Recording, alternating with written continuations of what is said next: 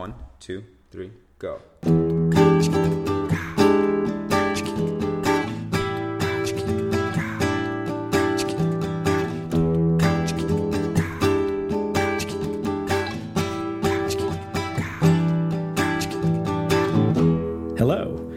Welcome to IS Off the Page. I'm your host, Morgan Kaplan, and I'm the executive editor of International Security, a quarterly journal edited and sponsored by the Belfer Center at Harvard Kennedy School and published by the MIT Press. In today's episode of IS Off the Page, we'll be talking about Ketian Zhang's summer 2019 international security article, Cautious Bully Reputation, Resolve, and Beijing's Use of Coercion in the South China Sea. To help us with this discussion, we have the author, Dr. Ketian Zhang, with us, as well as guests retired Admiral Scott Swift, who is a former commander of U.S. Pacific Fleet, and Suzanne Thornton, who is a retired senior U.S. diplomat with almost 30 years of experience with the U.S. State Department in Eurasia and East Asia. She's also currently a senior fellow and research scholar at the Yale University Paul Tsai China Center and a non resident fellow at the Brookings Institution.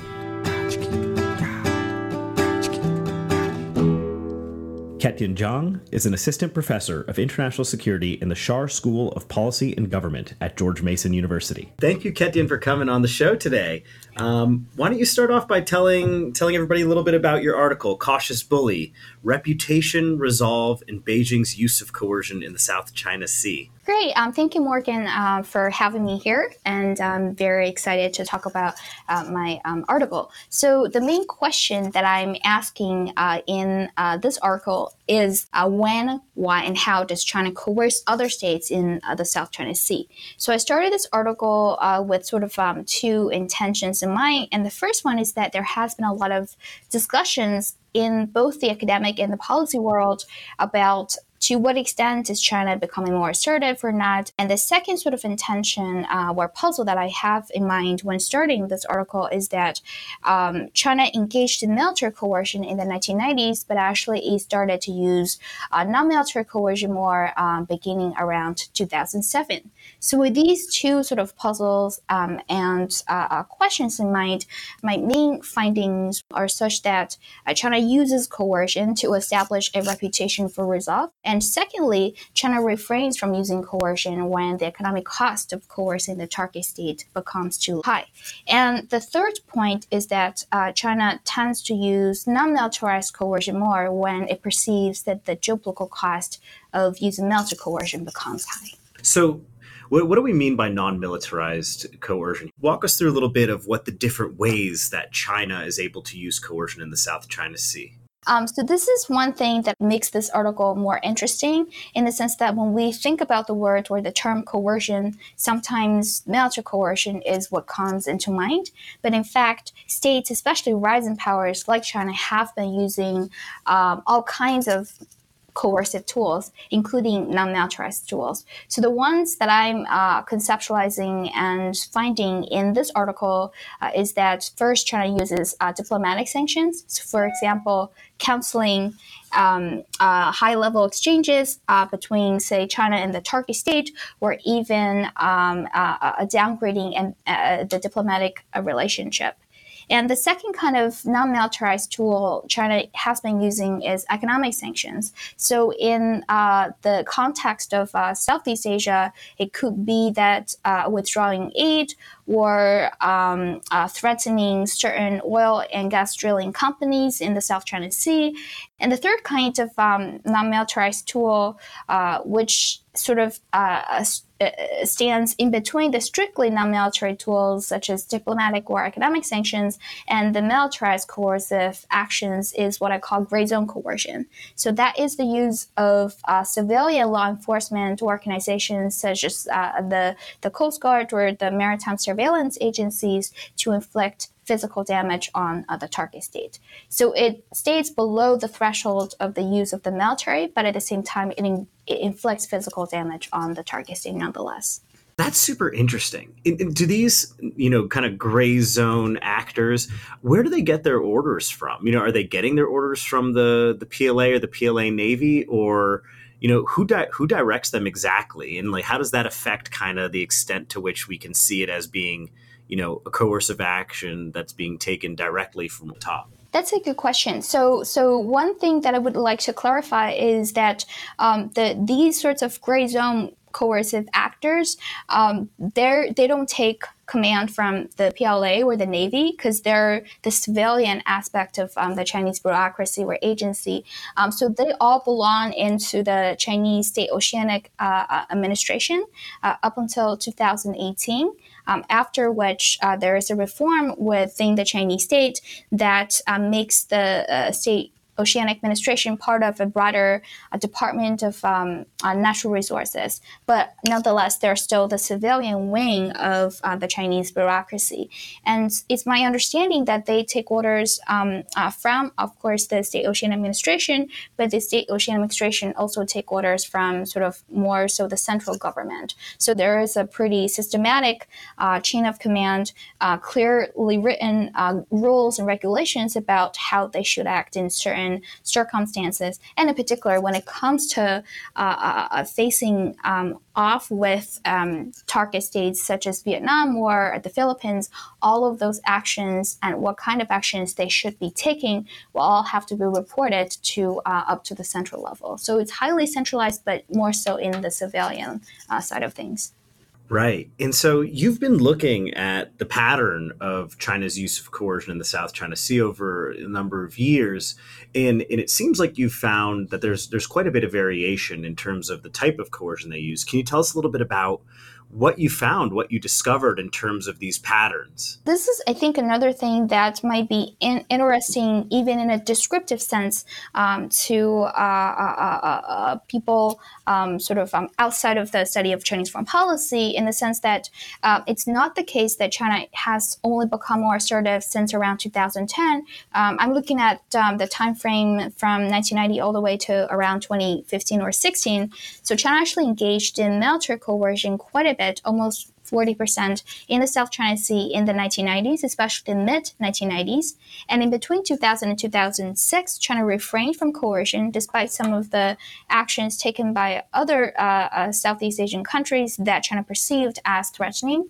And um, starting from 2007, China began to use coercion again, but none of these cases of post 2007 uh, Chinese coercive actions were actually militarized.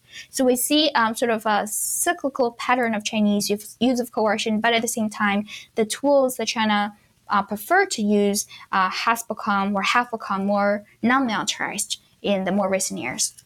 So, what explains this variation? Um, so I would argue that um, so my theory is uh, what I would term a cost balancing theory, uh, in the sense that China balances between the the, the, the the need to establish a reputation for resolve and the economic cost of using coercion. So in the 1990s, um, the the need to establish resolve was pretty high for China, especially because there were more actions. Uh, taken by other South Chinese, uh, Southeast Asian countries that China viewed as threatening, but also uh, we've uh, seen more media uh, reports about such actions, which increased uh, China's pressure to establish resolve because it believes that everybody else is watching Chinese behavior. And if it doesn't do anything, um, uh, other states might view that China is giving a green light to allow them to do further actions in the South China Sea. So at the same time, the economic cost for China to coerce uh, has been pretty low. And moreover, because of um, the United States uh, leaving the Subic Bay in the Philippines in early 1991 to 1992, China believed that there is a geopolitical vacuum in Southeast Asia, which explains the the the, um, the, the, frequency uh, in which China used military coercion in this particular period. But in between 2000 and 2006, uh, the need to establish resolve was lower, and also because of the uh, fewer media reports on the South China Sea at the international level. Um, but at the same time, China was uh, in need of Southeast Asia because it was uh, uh interested in establishing free trade uh, zones, economic zones with Southeast Asian countries, and there was no exit options for China. So in this particular period, China refrained from coercion. And beginning 2007, China began to coerce again more, uh, also because of the increased media exposure on the issue of the South China Sea. But at the same time, um, because the United States, um, so to speak, returned to uh, uh, uh East Asia uh, since around the early 2000s, the geopolitical pressure for China to use military coercion was pretty high. So China used coercion, but made a Goldilocks choice and kept it at the non-militarized level. Terrific. Well, Ketian, I only have one more question for you. Sure. Are you ready? Um, no idea, but I like challenges, so please go ahead. Are you ready to go off the page?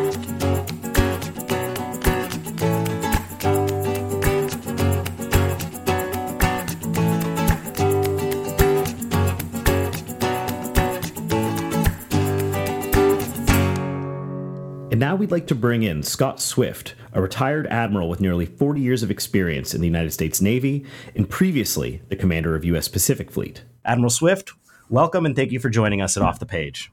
Uh, thanks very much for the uh, opportunity to join you. It's a pleasure to have you. So, Admiral Swift, you know, given your experience as commander of Pacific Fleet and your decades of experience in the Indo Pacific, do you agree with the assertion that China can be classified as a cautious bully when it comes to responding to incidents that China perceives as threatening in the South China Sea? Yeah, well, well, first I, I would uh, uh, com- commend uh, Ketian for the for the article. I mean, I, I think it's extraordinary, and I've, I've already recommended it to uh, uh, many of the folks uh, that I know. I, talking about the two spe- specific words, cautious bully um, I would expand that discussion to say that it is true that that China is cautious, and I think it's reflected in the article in uh, the the approach that China took in the run up to the Scarborough Shoal uh, incident. Um, so I. I, I was you, could characterize that as being uh, cautious, but I would suggest that it's more reflective of how thoughtful uh, China is. It's also reflective of the fact that I do think that uh, China has a grand strategy. They think about their issues from a strategic perspective. Um, and unless a competitor uh, pursues that same approach, it's it's difficult uh, to compete. With specific to the to the term uh, bully, bully in my mind is is someone who's out looking for a fight. I don't see that in China's uh, uh, actions, and I, and I don't see it in how they characterize their actions. What I see is the implementation of a strategy, and uh, where China uses coercion, um, they've done the calculus uh, from a sense of furthering uh, their their uh, strategic objectives. You know, you'd mentioned that this is part of a broader grand strategy on the part of the Chinese, and and as Ketian has shown in her article, right, these are well thought out uh, strategies in terms of how to use coercion. The question is, though, is has China been successful in your view um, in using these different nuanced approaches to establish a reputation for resolve in the South China Sea? You know, we know this may be their intention, this may be the result of their calculation, but but are they actually establishing that reputation from you know from the perspective of the American military and uh, other countries in the region? I would counsel caution in uh, in defining uh, success, and and that's difficult because of the lack of transparency. Exactly what are China's goals? So without understanding what those goals are, we we tend to come to to conclusions that, uh, through assumptions as to whoever the observer may be uh, thinks those goals may be, and then they measure success against that. Um, but in direct answer uh, to your question, I think in the near term, uh, uh, China is largely pleased with the progress that they've made. Uh, I have definitely seen a shift in the region with uh, allies, partners, friends, and others as to uh, their confidence level in regaining the stability. I think there's a common view that that uh, things are are unstable uh, uh, in uh, in the region, and I don't think they're trending towards stability in in the way that those in the region would like to see stability. And I think China's has uh, done a job that I'm sure they feel is admirable in, in taking advantage of that instability. Ketian, you wanted to jump in on this to the question about sort of um, how successful China is um, and how to actually define success, and I absolutely agree with uh, the admiral that it's really difficult to actually correctly measure what success is uh, in terms of uh, Chinese coercion. Um, probably also, from my perspective, uh, due to several reasons. And the first one is I think it actually uh, how successful Chinese coercion is or will be in the future actually depends on U.S. actions in the region.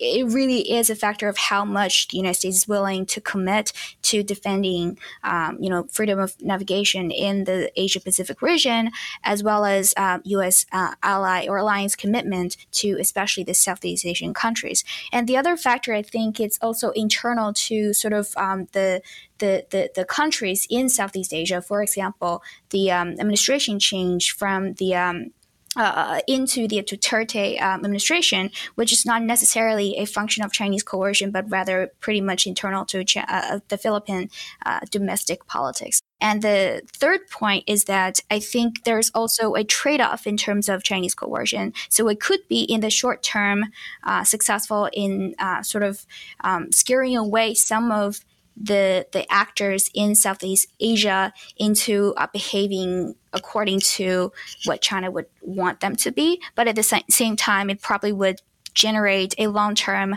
uh, backlash from all of the, the other actors in uh, the Asia Pacific region against China. So I guess there's always a short-term versus long-term trade-off in terms of using coercion as well.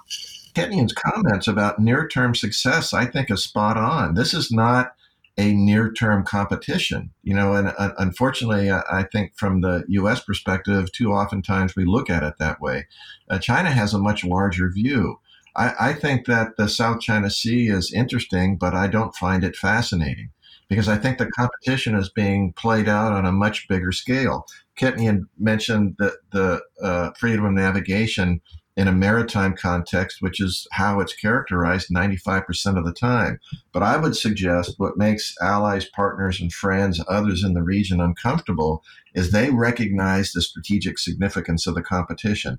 And that is that the freedom to navigate is not being impeded just in the military and not just in the maritime domain freedom of navigation is being impeded in the diplomatic domain, the information domain, yes, the military domain, uh, but the e- economic uh, domain, the, the uh, financial domain, the intelligence domain, and the legal domain. And there are others. China has a whole of government approach.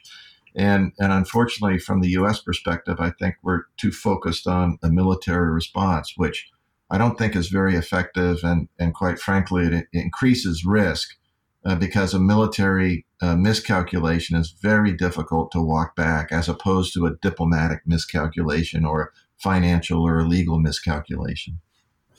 Right. So that brings up a great point, which is what can you know actors like the United States do to counter China's use of both military and non-military uh, coercion in the South China Sea, from the perspective of, of those wanting to push back on on Chinese encroachment into the established uh, order. Well, I you know I'd be interested in in uh, uh, response to uh, uh, to to this this perspective. And um, first of all, I, I, I do think that we need a whole government approach. I think that China does have a grand strategy, and there's beyond the scope of, of this discussion uh, is one of exactly what grand strategy is. But um, I think China has a grand strategy, and I, I, think it's reflective in the broad global approach that they're taking.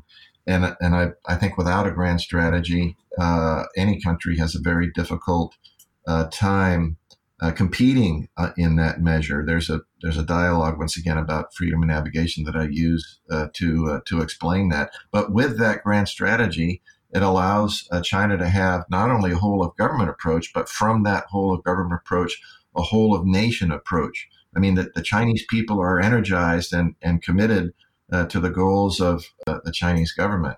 You know, that's not the case uh, here in the United States. And I, I, think it's because we haven't thought sufficiently about the problem strategically. And once you do that, you realize that the scope is much larger than just the South China Sea, that there are some some issues in the South China Sea that I think goes to the legitimacy of, of the uh, Xi Jinping uh, government, uh, which is why I think we need to be very careful about uh, what approach uh, that we take there. And I think, as Ketian points out in an article, there were some opportunities lost that because we didn't understand uh, fully the strategic competition at the time, we missed opportunities to act decisively uh, in the early stages of the Scarborough Shoal incident um, that would have been uh, more supportive of maintaining stability in the region and would not have been destabilizing. And the last thing I'll say is that I think it's very important to take a more multilateral approach to these challenges. It's telling that China prefers a, a unilateral or bilateral approach in resolving the differences that they have.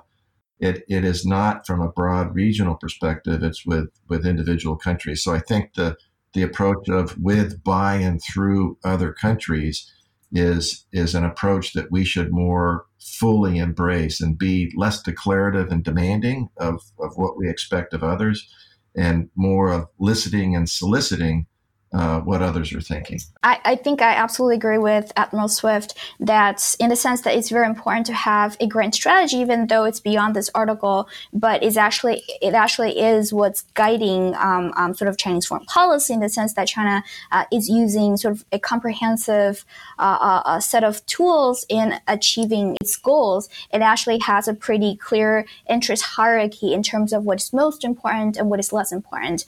And as much as I would want to say that the South China Sea is important to China is actually not the most important uh, sort of uh, a foreign policy issue to China. So I think that is why you see more of a Chinese use of non-militarized tools as opposed to sort of militarized coercive action because the stakes are just not as high as, say, uh, Taiwan.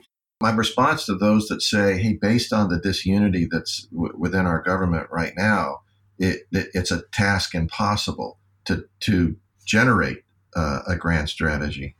Um, and my response to that is the processes are more important than the products. So the, the, competition is not a bad thing. You know, competition, as long as you understand what the rules are, makes everyone better.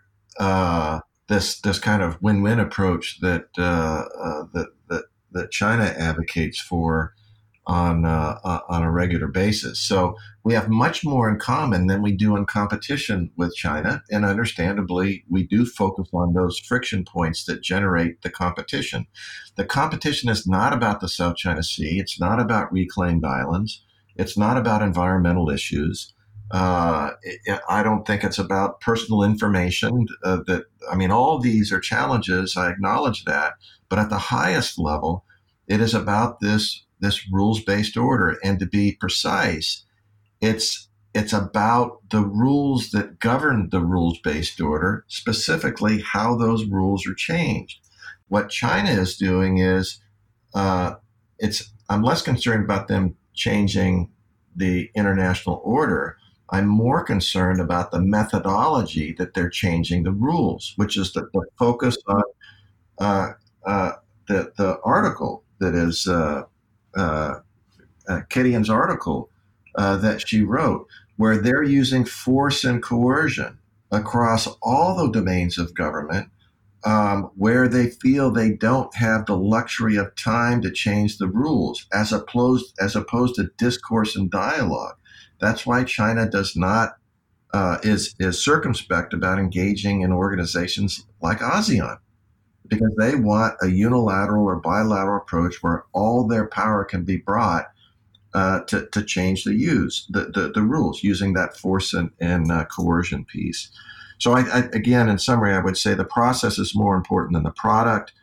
Right. So I mean, this may be a good place, you know, to think about you know, a kind of final question in terms of what does the future look like uh, in terms of competition in the South China Sea and, and, and more broadly? A couple of points I would make. One is I do think that they are more cautious because they don't want they're they're, they're caught in a conundrum here. They want to be they need they need to be more cautious because they don't want to lose the the progress that they've made, the successes that they've made. You know, back to your uh, original uh, point. You know, as I talk to uh, allies, partners, and friends in in the region, um, they're much more circumspect about their confidence in their relationships with the U.S. and and where does the U.S. stand specifically with whatever their issues may be. I think China would view that as a, as a success. part of China's strategy is to separate the United States from from its traditional and and potentially new uh, allies, uh, partners, and and friends. So Ch- China does not want to to have a setback to the progress that they've made. So there's cautious there. But I do think that they recognize that the, the clock is ticking. Uh, they they have huge internal issues uh, that are not going to get simpler with the passage of time. The Uyghur issue, uh, their economic issues. I, am not sure that their economic model can survive uh, full contact with the, the global economic model. Um, if you, look at the environmental issues, uh, um, land use issues, I mean, the list goes on and on and on. Um, I'm not sure that uh, the self-assessment of China is they have the luxury of time, which which is that balancing factor of how cautious uh, can they really be. Well, thank you so much, Admiral Swift. One uh, final question that we like to end on in the show is, you know, given all your experience in your career, what advice could you give uh, young academics, young policymakers, young analysts in their career? So I would I would say it's an, important to write and whatever and and to speak. I think you should spend ten percent of your time writing and speaking, and ni- and ninety percent of your time listening. When I was a, a commander in the Navy, I oftentimes would ask, "What problem are we trying to fix?" And if it's because something is broken, let's understand what's broken first, fully, right. before we start talking about the solutions. Admiral Swift, thank you so much for for coming on the podcast today. Thank you. Admiral. Thank you for the time, and, and Kenny, and thank you for the, the wonderful article. Thank you so much, Admiral.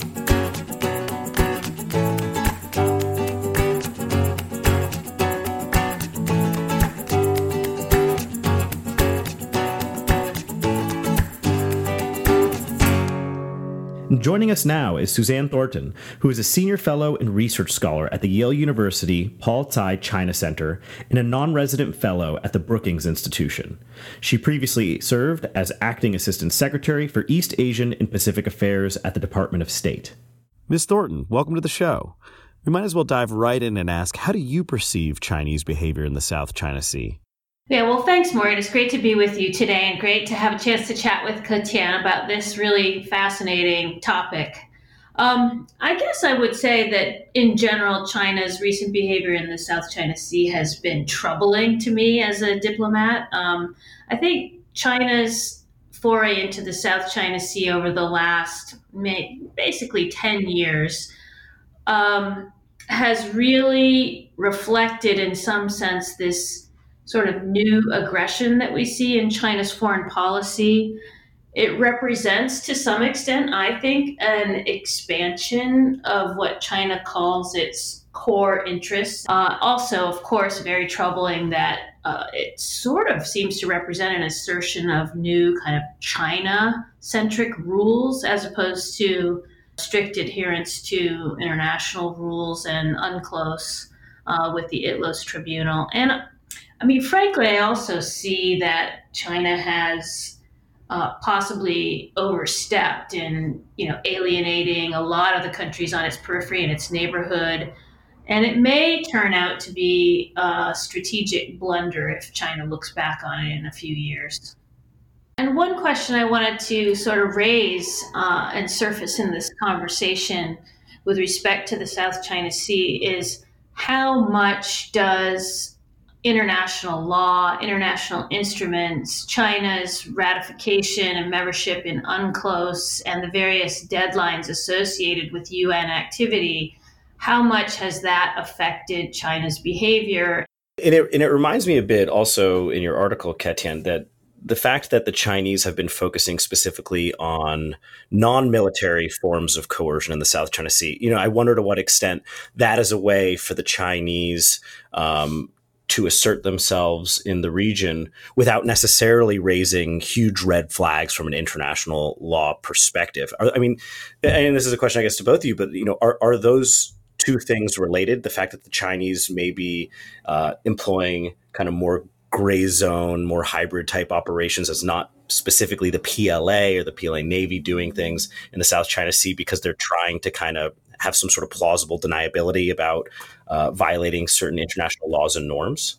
Yeah, well, I think uh, on the basic question about military coercion versus non-military uh, coercion, you know, China in the '90s uh, had fewer tools to use in the non-military toolbox, and as of 2019, China has a lot of leverage in other areas, and certainly China is looking to avoid escalation. Uh, one of the sort of things I think we can count on part of the Chinese government is they're always looking to stabilize and calm down a situation, even if they're the ones that are, you know, pursuing the sort of, uh, you know, coercive behavior.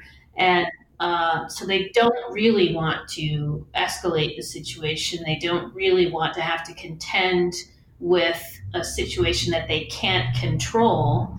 And of course, military coercion is uh, among those instruments that is least subject to the ability to control it once you unleash it. So I think that goes a long way toward explaining uh, why China doesn't turn as much to um, you know military uh, instruments.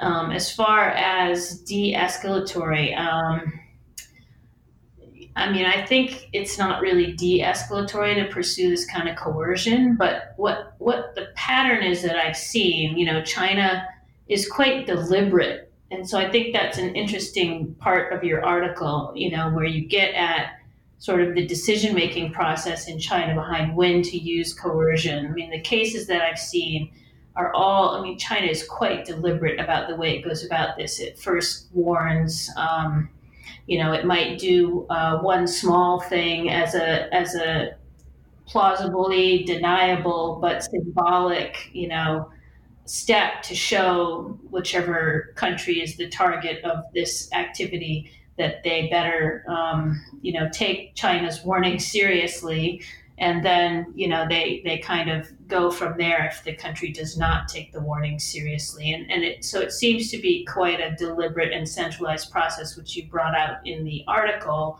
um, but I think you know the question of why does it use which tools um, to some extent that can be answered by just the point that they, these tools now have been developed by China. I mean the the very good example of a tool that's been developed that reflects both China's desire to have plausible deniability, um, you know, over what it's doing, respect international law, et cetera, et cetera, is the development of these maritime militia forces that are, you know, fishing boats, but that have very serious kinds of, um, you know, offensive and defensive sort of weapons deployed on them to be used, you know, in conjunction with Coast Guard forces or PLA Navy forces to enforce um, China's claims or other things in the in the South China Sea and elsewhere. So, what about the flip side of the coin now? Right? What about what about the United States? How is it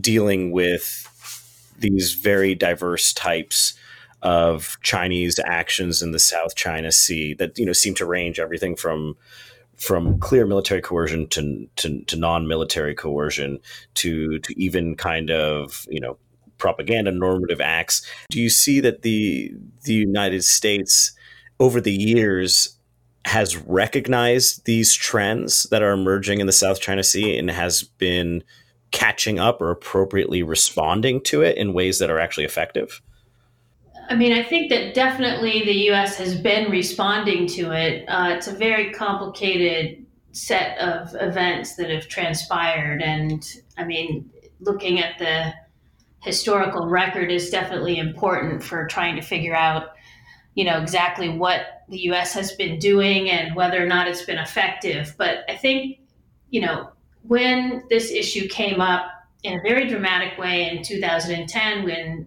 uh, Secretary of State Hillary Clinton was at the ASEAN Regional Forum in Hanoi, and she said that basically U.S. interests in this area um, are important, and it's basically freedom of navigation, access to these uh, waters is very important for uh, both, you know, commerce and U.S. military activity, um, and also that the U.S. has a uh, very big interest in the peaceful resolution of disputes in this area because, of course, we have a number of treaty allies in the area, and um, we uh, want to make sure that their interests are protected, but that also, you know, we don't get drawn into uh, military conflagration, um, you know, because of contested claims in these areas and our and our uh, defense obligations with our treaty allies.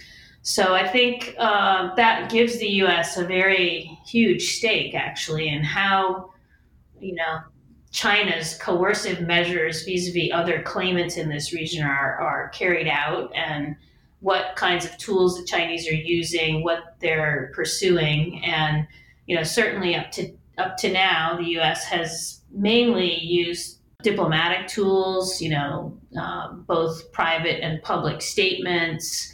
Uh, certainly, um, you know, trying to get the claimants to effectively work together to pursue their interests. And then, of course, our freedom of navigation operations, which is mainly there as a symbol that says we're going to maintain access to this region. Another interesting incident in that regard was the Chinese announcement of the air defense identification zone over the East China Sea features, um, which the U.S. subsequently you know, told China it was not going to recognize and then demonstrated to that effect by flying through it. So um, those are the kinds of things the U.S. has been doing, um, you know, and we've been doing quite a bit on the diplomatic front. But many people have said, you know, our efforts were unsuccessful because we were unable to prevent or roll back China's uh, building up of its features in the Spratlys, particularly uh, in the period starting in, uh, I guess, 2013 14. So these are like those sand islands. Right. um, just, just making sure I get the right image in my head. reclamation. reclaiming lands on coral yeah. reefs that was never there before. So. Yeah, just think in terms of you know multiple huge football fields, like uh, uh, uh, quite a feel of them, like very extensively large th- sand islands. Presuming with airstrips. yes, I mean in, in most of them. So, how are U.S. allies in the region perceiving this? You know are they are they are they taking us actions as a as a sign of oh wow the red line does uphold? Or are they saying well i don't see that as the us upholding a red line or in fact i don't trust that the us will uphold red lines in the future?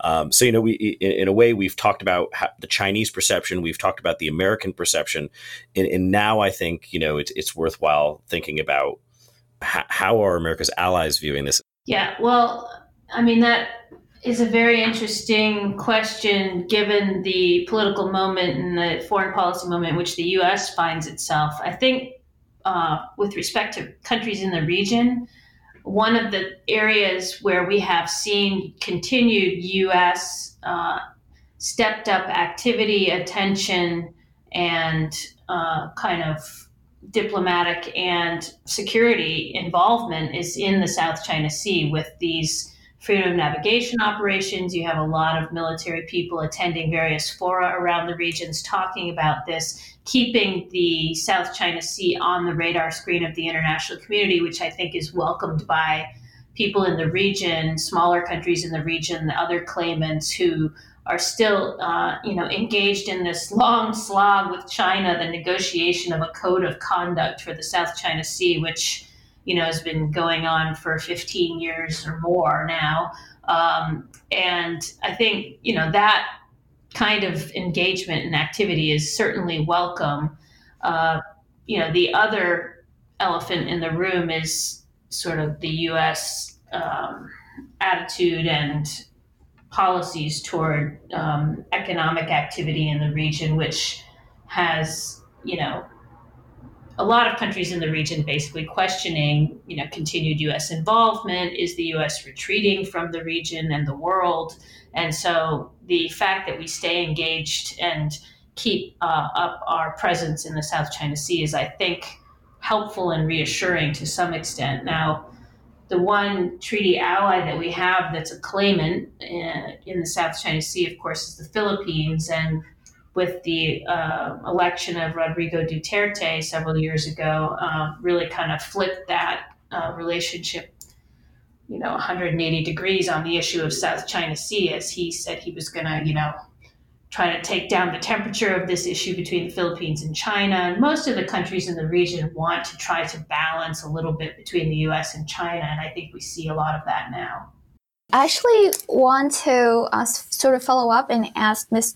Thornton, I guess, two related questions uh, with regard to sort of like U.S. Uh, policies and the possibility of, uh, or, or, the degree to which the United States has alliance credibility uh, to its allies in sort of the Asia Pacific region. So, guess the first one is um, to what extent do you think there is coordination uh, within the United States with regard to its diplomatic statecraft, uh, military actions or statecraft, as well as sort of economic involvement in uh, the Southeast Asian sort of region. Uh, is there enough coordination?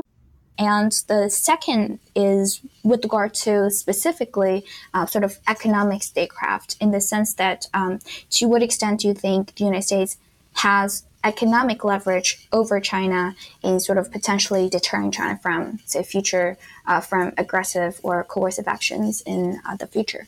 Uh, so the issue of coordination of U.S. policy is a good question. It's always a problem. I think uh, we have a sprawling bureaucracy. Different agencies have different, very kind of narrow purviews on questions it's very hard to get people at the top of the pyramid to focus on different issues because they have so much going on and there's very few of them as compared to some other systems. Uh, you know, you can't refer every single question to the president who has a lot obviously on his plate and you know it's hard in our system i think to um, refer things to other people who don't have the same level of kind of leadership clout to enforce those um, kind of mandates or, or views or positions. So I think you know coordination is a problem. Uh, certainly, you know the preponderance of the of the defense uh,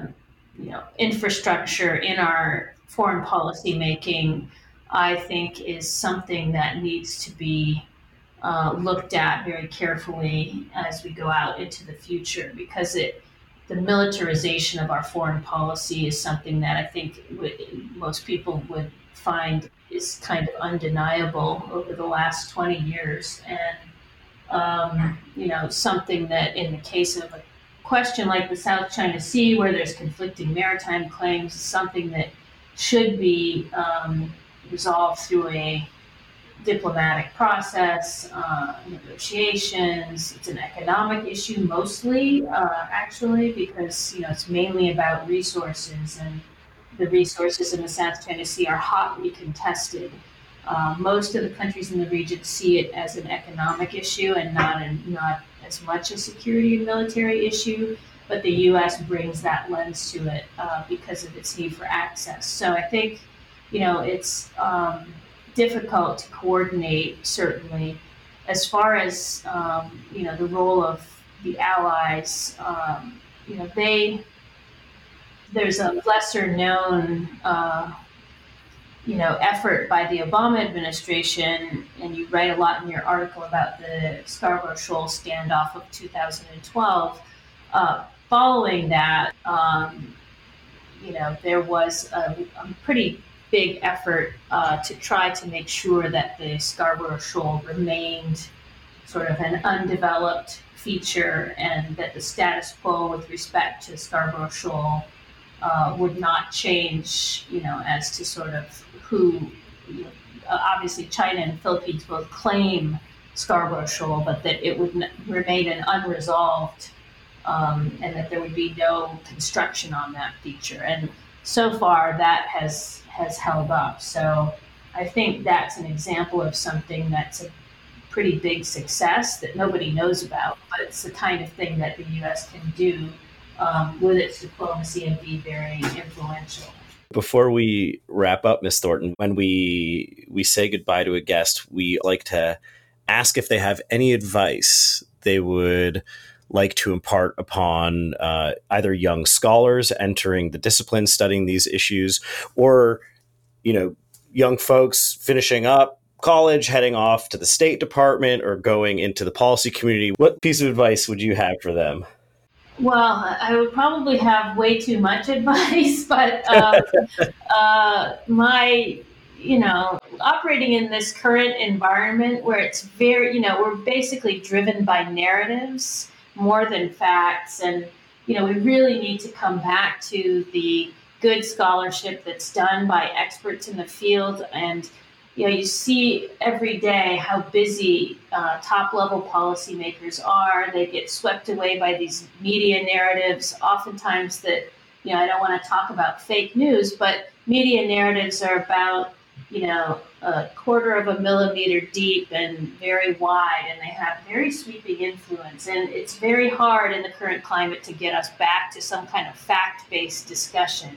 People seem to think that it's very boring to talk about facts, but I really appreciate uh, Ketian and other you know scholars and experts delving into what's really happening and trying to get at the truth and then try to sort of bring that to a wider audience so that people can really have informed and realistic discussions and not kind of keep trafficking in these kind of false narratives that seems to be so prevalent now. Well, I think that's a terrific point to end on. So thank you so much, Ms. Thornton, for joining us. And thank you also to Ketian for providing a fascinating article to help motivate our discussion today on the South China Sea.